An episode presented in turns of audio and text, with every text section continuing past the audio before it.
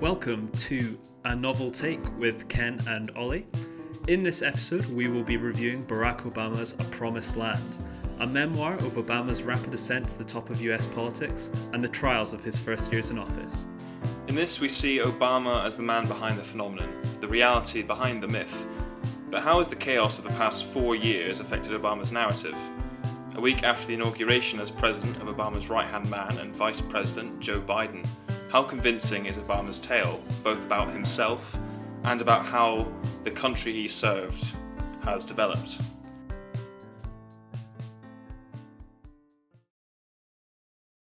Um, Kenneth, to start, and this is our first episode, so I'm very happy to have us together discussing this really well written book. Um, I mean, with the past few weeks, the events at the Capitol, the inauguration of Joe Biden, of course, the past four years, uh, with a very unusual presidency. Um, how convinced were you by Obama's story of America, and uh, how has Obama's image um, changed in these past four years with him grappling with his, I suppose, his immediate legacy in the form of Donald Trump? Well, I think it's an interesting question, Oli. Um, certainly here in the UK, and, and I think across the world outside of America, I think the Obama years have been kind of idealized in retrospect. I think with the contrast of, of Trump, the majority of people kind of harken back to uh, the Obama years and perhaps see them with rose tinted glasses. I mean, I think I think in in the book he gives a very interesting record of his time in office. I think I think on the whole it's it's accurate, it's candid. He doesn't shy away from voicing his frustrations. Um, I think, as we see throughout the book, uh, partisan politics is is a recurring theme. Yeah. I mean, it, it's something that that he deals with throughout. But obviously, the the last few weeks, I mean, I feel like this is the most polarized it has become, and and that's quite crazy when you think back to four years ago and and uh, Trump versus Hillary. I feel I, I didn't think it could get more toxic than that, yeah. but it seems to have. Yeah, I mean, Obama's got a good grasp of history, and he's aware of the, the history of black activism, uh, of the Republican tradition in America as well.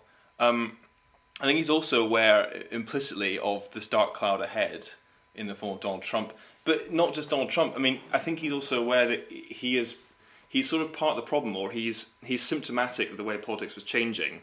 Um, there's a good quote near the start when he's talking about his campaign to be president, and he's uh, galvanized this incredible gra- grassroots support, uh, especially in black communities. Um, and he should be elevated by this, and he is.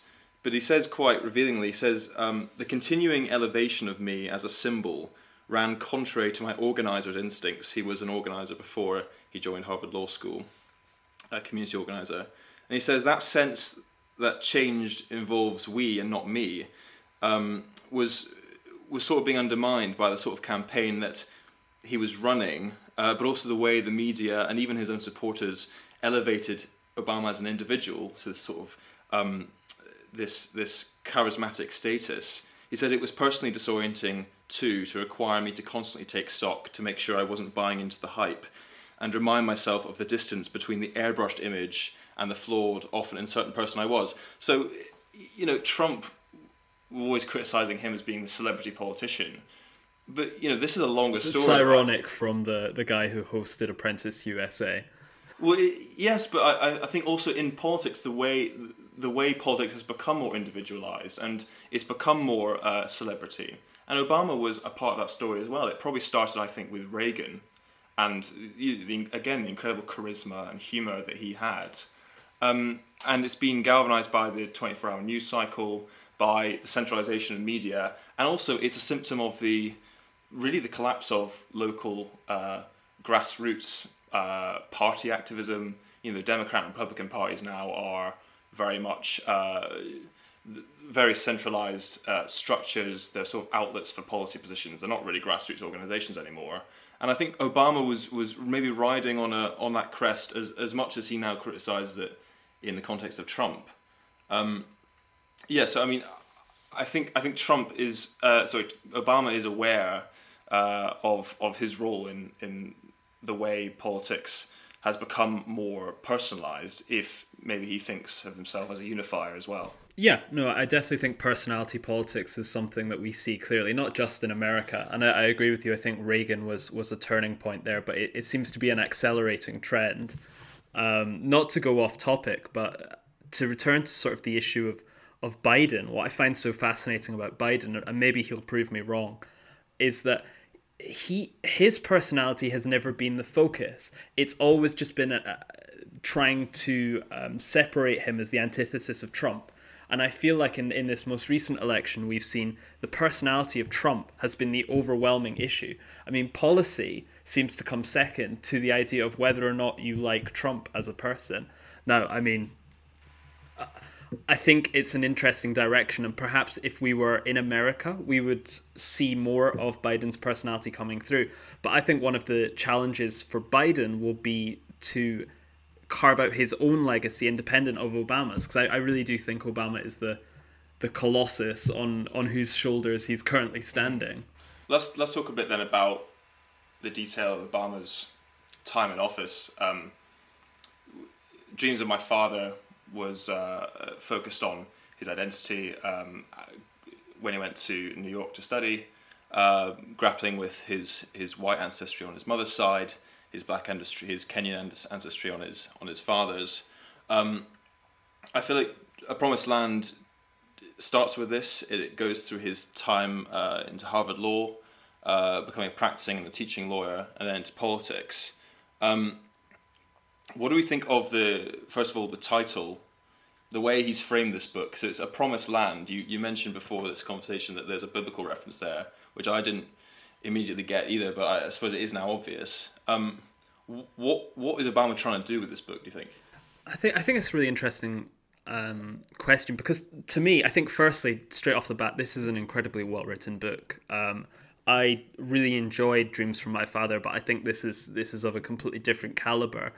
Um, I think it's it's it's a beautifully written book, but uh, the the title does somewhat pu- puzzle me to be honest because it, it seems to be far more an exploration of of Obama as a, as a man and as a president than it is about the country. I mean, obviously that's reflected, and you could argue that he reflects perhaps more than any other modern president a cross section of that because that's certainly how he frames himself. Yeah, as as someone who can bring people together, which is ironic considering the the divides which have sort of engulfed America since the end of his tenure in office. Yes, um, I suppose there is an element of, of crafting in here, um, and we were discussing before the idea of a promised land. I mean, his two thousand four speech. Uh, we talked about the audacity of hope. He um, emblematized himself as a unifier, but also as a, a, man who embodied all the contradictions of America, being uh, both an insider and an outsider, uh, living abroad before uh, settling in America, um, and uh, being, of course, uh, a black person. If not uh, African American, in the same way that his wife Michelle Obama was, he didn't grow up in the in the working class black neighborhoods of Chicago. His dad was an economist um, from Kenya, uh, Harvard educated, and Harvard educated, and he is he is part of the elite. So I suppose this this theme that comes out throughout the book is that in his effort to to create this vision of America that resolves these internal tensions, he's also grappling with himself. Um, he's also, I feel like, grappling with his own motives uh, when he says uh, that he leaves his community organizing to become a lawyer. He says at this point something along the lines of, you know, my motives get a lot murkier, and he admits this openly.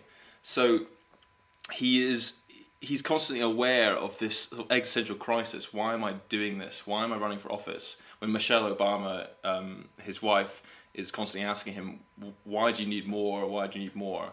Um, and so he, he needs to justify himself as a candidate, um, and he and he says that he justifies himself as a candidate because you know if if he can make it to office as a as a black person, he can change millions of black people's lives across America. He, he can be both an advocate for change and also a figurehead, I suppose. Yeah. Like uh, he he can have an, an impact in both senses. No, I, th- I think it's it's a really interesting question of Obama himself. I, f- I feel like in Dreams from My Father, he was trying to reconcile more his his kind of um, ethnic identity Um, but in this, it's almost like, uh, as you said, he's trying to reconcile whether he is an idealist or whether he is um, a kind of cynical politician, almost like Does someone working for his own advancement. Right, I think he is aware of this. Does he actually represent the people Well- he, he he's claiming to? Well, I think I've got a lot of respect for Obama in this because he.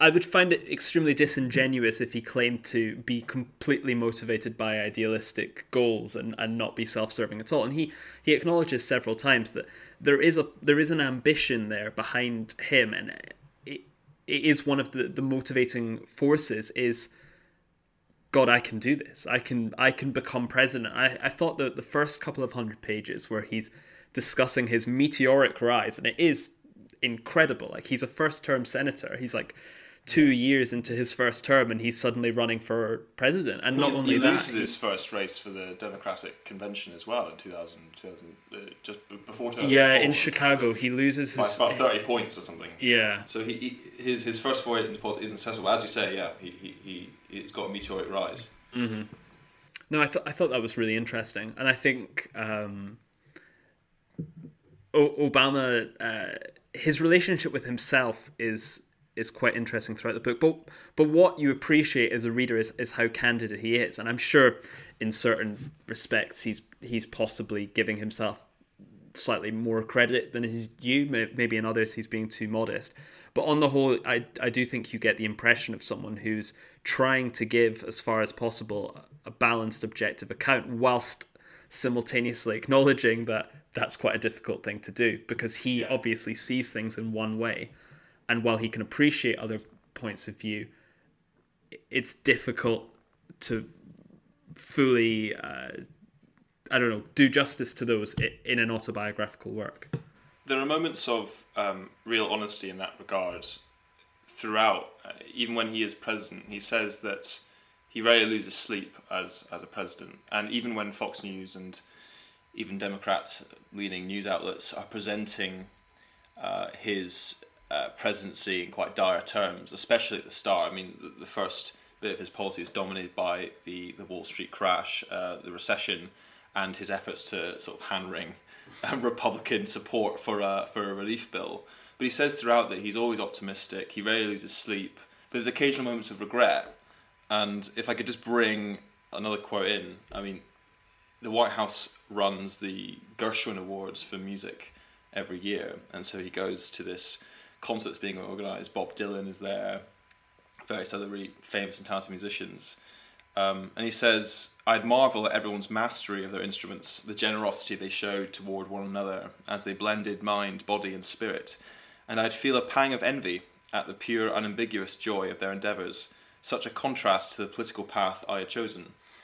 And David Runciman talks about this in his review of the book in the LRB. Obama could have been so many things. He was a community organizer. He could have even been an entertainer. His his incredible charisma, his his his comedic um, abilities at the White House Correspondents' dinners, His um, natural his- eloquence. his singing and that, that amazing, amazing a grace thing. I, I, I do repeat that clip so many times, and you know, as an American, I don't know if I. Well, I think I would have voted for him, um, but but what defined him as a unifying figure was this ability to actually overcome some of those political divides. But he still he still feels, as you say, that he, he's losing something when he becomes president, and he's entering the foray of greasy politics, and he is very good at it. Um, certainly, the way he, he recounts his efforts and the and the efforts of his team as well. Um, Axel uh, and um, Emanuel Rahm, uh, his um, his his Chief of staff. chief of staff. You know, all these other people are, are part of the story as well. The way he uh, the way he, he wrangles with um, McConnell, especially, uh, who he characterizes very well. He, he sort of um, the quote, uh, "You must be under the mistaken impression that I care."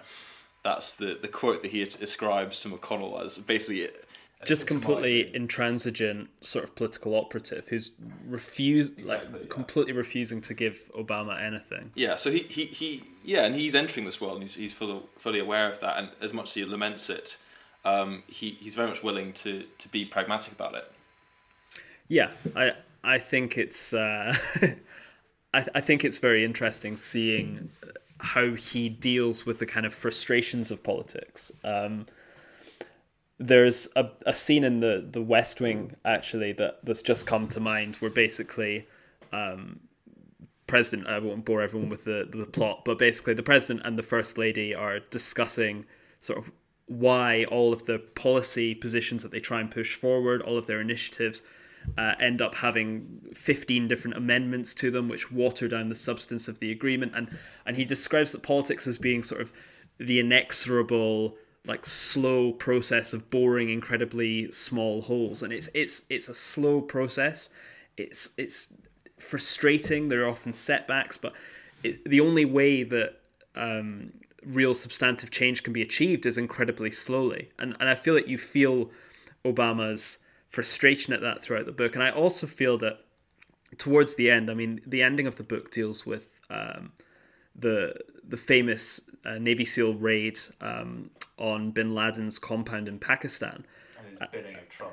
Yeah. in the White House Correspondents' Dinner. Yeah. But Obama talks about um, how this was about the only unambiguous success of his pres- presidency. It was the only thing that every single American, all the news outlets, everyone had to agree was a, an objectively good thing. Even things like the Affordable Care Act, which, I mean, were huge personal triumphs for Obama, and I think I'd, it's fair to say anywhere outside of the US would be a fairly uncontroversially positive Well, development in Western developed Europe. yeah.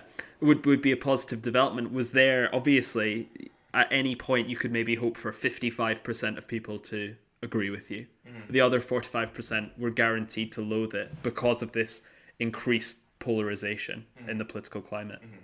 Yeah. I- To what extent he blames himself for the um, the way that uh, politics develops after? I mean, Trump's campaign uh, was lots of things.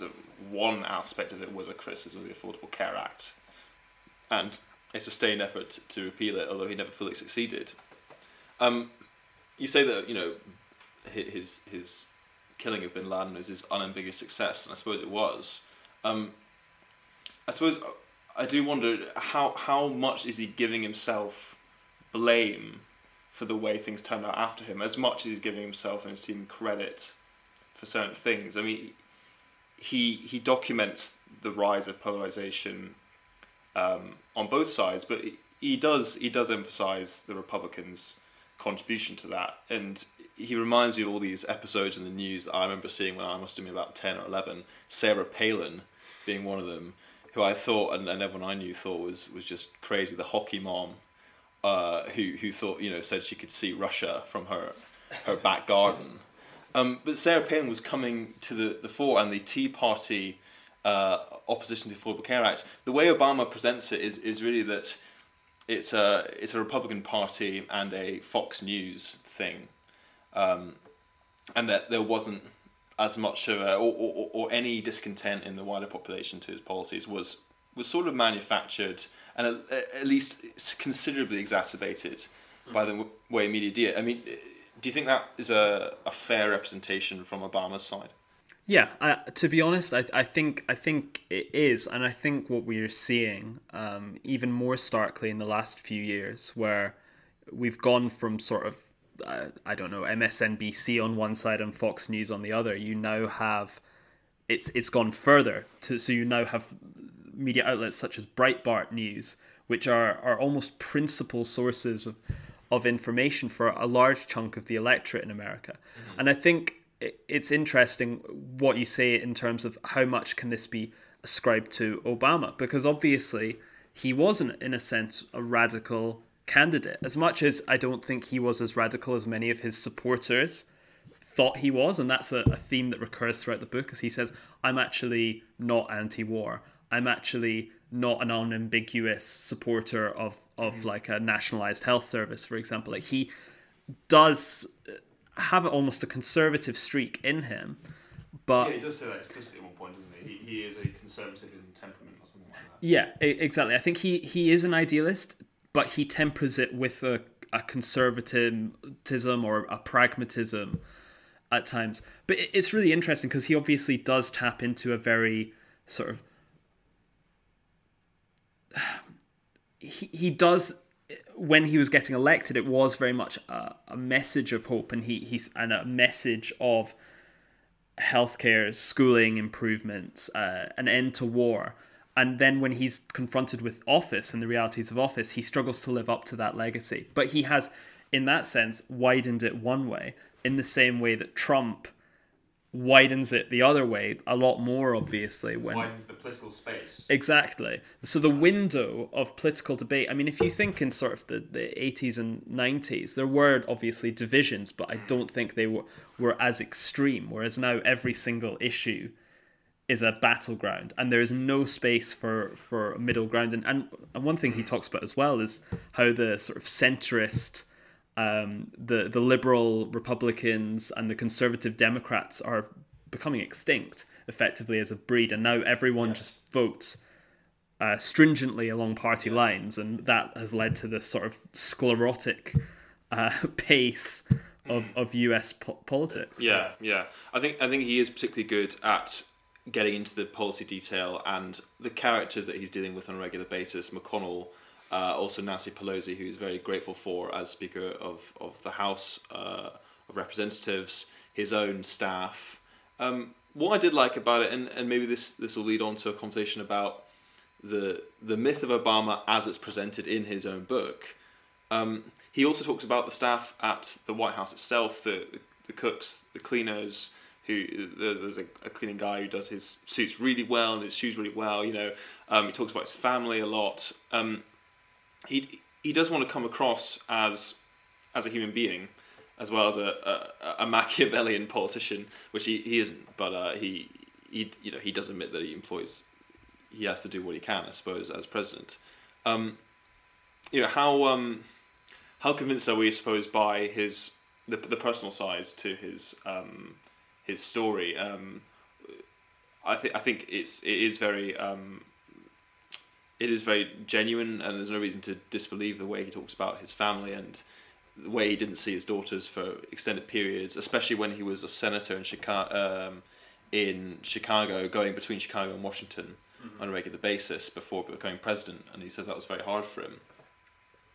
Um, but then what I find interesting is that he talks about the, the sort of regret in in the, in those in those instances and the way that uh, you know um, him and Michelle would, would not always have time to to um, to have time together, and Michelle usually was was opposing his his um, his ambitions. Certainly, yeah, office. certainly prior to. But then he still does it, you know. He, he he still, and maybe it's just the luck of the draw. Like he took a risk, and it actually it did pay off, and now they're all for it. But it, it's just a remarkable story, I think, from a personal level. Given where he came from, given he entered politics pretty late, and he was entering this world which was was quite sclerotic. There were people there that had been in politics for decades, and most notably Hillary Clinton, you know, who he ran against, who he knew was more experienced than her, had that personal connection with with um, his husband, uh, her husband um, Bill, who'd been president previously. Um, I suppose it's just it, it, it's just a reminder again of how much of a remarkable story his is, um, and how much how much he's constantly grappling with this myth of Obama and um, the way that he navigates the image that has been created that's now out of his control, really, um, and the the doubts and the sort of serious personal sacrifice that he underwent um, to to to take office. Yeah, I think he definitely is trying to sort of tell a personal story, and he says that explicitly in the preface that that's one of his goals. And I- do think, compared to other political autobiographies I've read, he does delve more into the family aspect. I don't know whether that's more of an American thing. Uh, for example, when I've read like the, the autobiographies of Tony Blair, he doesn't go into the details of his family life, his domestic What situation as much. Politics is he? Do you think? Because David Runciman, in his review, actually thinks he's he's really like a Cameron figure. I thought that was interesting because obviously, i in some ways, they, they really they really are. They're both, they're both very charismatic, but both in the centre, and, and and keen to sort of repel the more the more extreme elements of their own parties. and also both oversaw the sort of doom of their projects in the form of Brexit and and Trump. I thought it was an interesting comparison. Yeah, I mean, I, I don't want to um, go against Runciman, who who obviously knows far more This about this than me. But I mean, should. I would, I would, I would say he's more like Blair, honestly. To be honest, And in that, I think Blair really pioneered the charismatic um, personality politician in the UK, and I feel like Obama did that to an extent. I mean, you could argue that Bill Clinton was a. I mean, these things unfortunately they're cyclical, right? So like Bill Clinton was probably a precursor to Blair, who was a precursor to uh, Obama, but I. I, th- I think he, he's more of a Blairite kind of figure, someone who changed not only the, the way that politics was conducted and kind of made it sort of more personable, less about the party, more about the individual, but also he did fundamentally change the direction of his party. Obviously, Blair changed sort of old Labour into new Labour. And with Obama, we do see a kind of not a break from traditional democratic politics, but kind of a bold new direction um, with his focus on uh, particularly healthcare and the Affordable Care Act. Though, I mean, he does mention that the bill uh, also ventured into that and it, it didn't really go very well during his time as president. Let's talk a bit then about the writing itself. Um, I thought That it was beautifully written, um, in a way that even um, the art of the deal wasn't. Um, I mean, That was uh, that was um, sarcastic, by the way, for anyone anyone listening. no, no, I, I've got I've got the art of the deal, and I like it a lot, Ken. So don't. Uh, anyway, um, it actually wasn't written by him. Anyway, it was written by Tony Schwartz, who I ended up interviewing for something else. But anyway, um, there's there's so many great passages I think, and I wanted to just bring one out. Um, he's in Russia. Uh, he talks to uh, Medvedev, who is the president between 2008 and 2012. He's a brief hiatus from the uh, the Two terms of Putin and the autocracy of Putin. Yeah. Um, so he meets Medvedev and uh, and and Putin uh, in Russia, and they're they're doing some uh, wheeling and dealing with uh, Iran and Iraq, uh, and coming to a sort of post trying to come to a sort of post Cold War, uh, mutually beneficial relationship. And um, going back to what I said at the start, he's got this sense of history, um, and he's very well read. He says, um, in the battle for Russia's identity, fear and fatalism usually beat out hope and change. It was an understandable response to a thousand year history of Mongol invasions, Byzantine intrigues, great famines, pervasive serfdom, unbridled tyranny, countless insurrections, bloody revolutions, crippling wars, years long sieges, and millions slaughtered, all on a frigid landscape that forgave nothing. So there's moments of real sort of humour and and real gravity um, and, and really sort of poeticism um, in, in the way he writes. Yeah, I'd, I'd completely agree. I think he writes beautifully. And and what's actually really nice about it is I feel like almost anyone could write in could write a book that was readable on certain topics. But there are about three chapters in here, about 90 pages odd, on healthcare legislation, which personally I wouldn't normally find a fascinating topic, but it is compelling. I mean, I was reading it earlier and, and I was genuinely very interested, and I have to attribute that to his his prose style. I think that the historical point that you mentioned is quite interesting because he's kind of um, he's he's an antidote to what I think is a commonly held perception, particularly in, in Britain and Europe, of Americans as being very insular and not appreciating global history, not appreciating the history of other countries. And Obama actually does seem to be very knowledgeable on on those topics. Um, He's a globalist, isn't he? he is, and and I think I think it, it's it's it's very refreshing to read that actually. Um, and yeah, I, th- I think I think the prose is excellent. I think the use of imagery throughout is excellent. Uh, he often ends chapters. Uh, he he always has like a very nice, clean finish to the chapter. It always leaves you with a, oh, that was Yeah. good. That was he he he rounds it out always very nicely. I love nuns. He says that one. Uh, because nuns uh, Catholic nuns uh, come out and support Obamacare, yeah. against, against the bishops.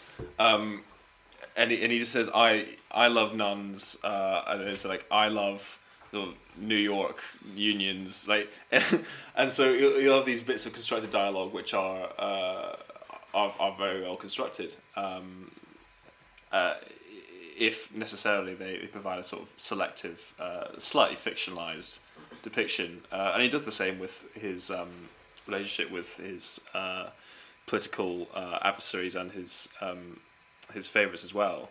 Um, what do we? I mean, what do we not like about this book? I mean, I, I, I for one think it, why has he chosen to make two volumes for a start and start one of them sort of ambig somewhere in the primordial past with uh, New York and, and talking about his um, majoring in, in sort of humanities and politics, uh, and then sort of gets into like halfway through his first term. What you know? Uh, no, no. I think that's I think that's an interesting point. Um, I wouldn't say this is a, a criticism I had, but I did find it a strange kind of timeline to cover. I thought, like, obviously the, the death of uh, Bin Laden was a seminal moment, but I was surprised that that was the point that he chose to kind of end the book on, so to speak. Um, in terms of criticism of the book, to be honest, I really am struggling to find any. Uh, I think I think it suffers from what all autobi- all, all autobiographies suffer from, where you have to kind of take everything you read with a, a tiny pinch of salt. Because I mean, uh, both in the sense that did events transpire as he describes them, and I'd like to think that on the whole they did, but they've possibly been spin spun in a certain way, or there might be slight omissions here and there.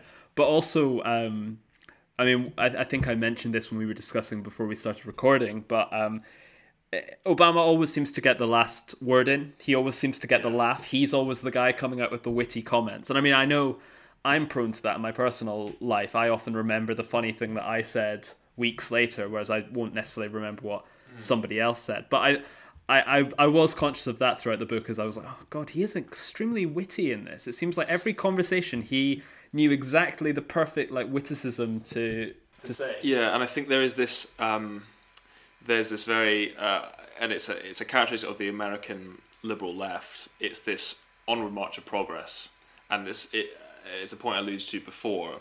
It's this idea that Obama embodies this progress, and he's going to keep marching on, and it's a valiant struggle against the forces of uh, of gun-toting Republicans and Fox News, and there's a sense that as every obstacle broke down, it was all sort of part of this inexorable rise.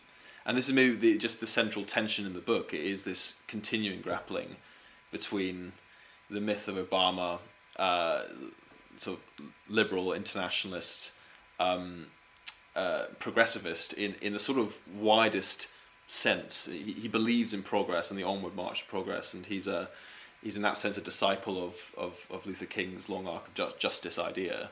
Um, and the, the, the sort of the turns of fortune that, that perhaps he's not bringing up so much and maybe the and this this may be something he engaged with in volume two never fully grappling with the fact that you know a term after this this the, the content of this book something really quite contradictory is going to happen. And this is what I, I was just going to say is that I think that perhaps the reason why he did choose the death of bin Laden is possibly because that is the apex of his time as president. And from thereafter, it kind of is the downward slope. It's just further retrenchment. It's a win over Romney, yes, um, and, and, and quite a definitive win. But as you say, other forces are starting to make themselves known. And I do think in the second volume, we'll probably see a, a quite darker record. And I'm interested especially to see how that ends and, and what his thoughts are. Um, do we know if he's still writing it? Or is he. For volume two? Yeah, do we know if he's finished it or is he still in progress? I, I don't know that. I think I think he'll still be in the progress. I think the events of this year Yeah. will uh, will shape it in interesting ways. Um, maybe to wrap up, then maybe it's worth coming back to n- the moment that this has been published. This was published before the Capitol Hill insurrection, protest, whatever we want to call it, Riot thing. and uh, but after um, Biden's win, um, I mean, Trump wouldn't have been capable of writing this. I don't think uh, uh, it's safe to say. Probably not Biden either. And I think the inauguration day was was was perhaps uh, for listeners of this podcast, uh, all of you out there, um, a moment of, of relief, but um, not a moment of huge excitement. I, I wouldn't say not not me personally. Certainly from the perspective of Biden's rhetoric, he's he's not the the orator that Obama was. He's not the writer. He has got a, a you know an enthusiasm for poetry, especially Irish poetry, but he's he's no Obama. And actually, Biden doesn't come up too much in this. Have you noticed? Yeah, no, I was I was going to say that. He comes. I I read. I remember about twice. There's two instances, and he he does have a picture of him as well when they're in the cavalcade, but he doesn't come up in, in, in this story. I mean, yeah, I, th- I think it's going to be interesting, firstly, to see how much Biden features in the second one and whether he's written into it more in retrospect than he would have if he hadn't been the next president. Perhaps their bromance emerges in the second term. Yeah, well, the Presidential Medal of Freedom and, and all of, course, I that. remember being a, a, a meme again, part of the, the myth of Obama. This this sort of adorable relationship, but as you're saying, But I think um, I do think Biden has a challenge. I mean, he is almost antithetical to Obama in the sense that he is a career politician. He has been a senator since what he was in his thirties. He's still around. He's run for president three times now. Uh, he's finally got it.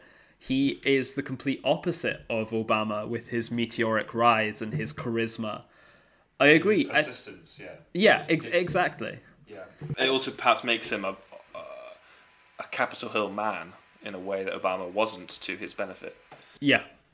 No, I'd agree with that as well. I think um and I also think you're you're right in saying that I think on the left um relief was probably the principal emotion rather than enthusiasm or excitement. I think people were excited for a kind of return to stability, normality, a non-Trumpian politics. Uh, not that we're necessarily going to be away from that for too long. I think the next couple of years will be very interesting. Yeah, but I think I think to end it, it is worth saying again the extent to which Obama's part of a long continuum that's probably at least forty years in the making, which is the the centralization of of politics and the image of politics, the personalization of the presidential campaign and the presidential office, um, and the polarization of society and, and the president's role in that as often a key arbiter of things like Supreme Court nominations um, and uh, as a moral force as well, which we've seen the importance of, especially in the past four years. Um, so I, I think we've got a lot to still work out, and I think that the next few months will be absolutely crucial. And once America and the world comes out of the pandemic and things start to grow, um, I mean, it is worth saying that Biden has got a very different hand that's been dealt with at the start of his presidency. Instead of coming into a recession, he, he will be coming out of one, hopefully, touch wood, in the next six six months. um, if that's the case, he, he could have a good run, and he's also got, uh, well, not as strong a hand in the in the the House um, as Obama did in his first term, um, and he's got greater polarization. But but we'll have to see. Yeah, I think it's certainly going to be an interesting time, and I'm very excited to read the second volume of this when it comes out to see what those, I suppose, last five years or so were like um, in the Obama White House, and yeah, I suppose how much credit or blame Barack ascribes himself, if I can, if I can use first names, um, for both the phenomena of Trump and then also the kind of return to form that we presumably will see with Biden. Thanks so much for listening. This has been a novel take with Ken and Oli. I hope you can be back with us to hear our next podcast on another work of non fiction in the coming weeks. Thanks very much.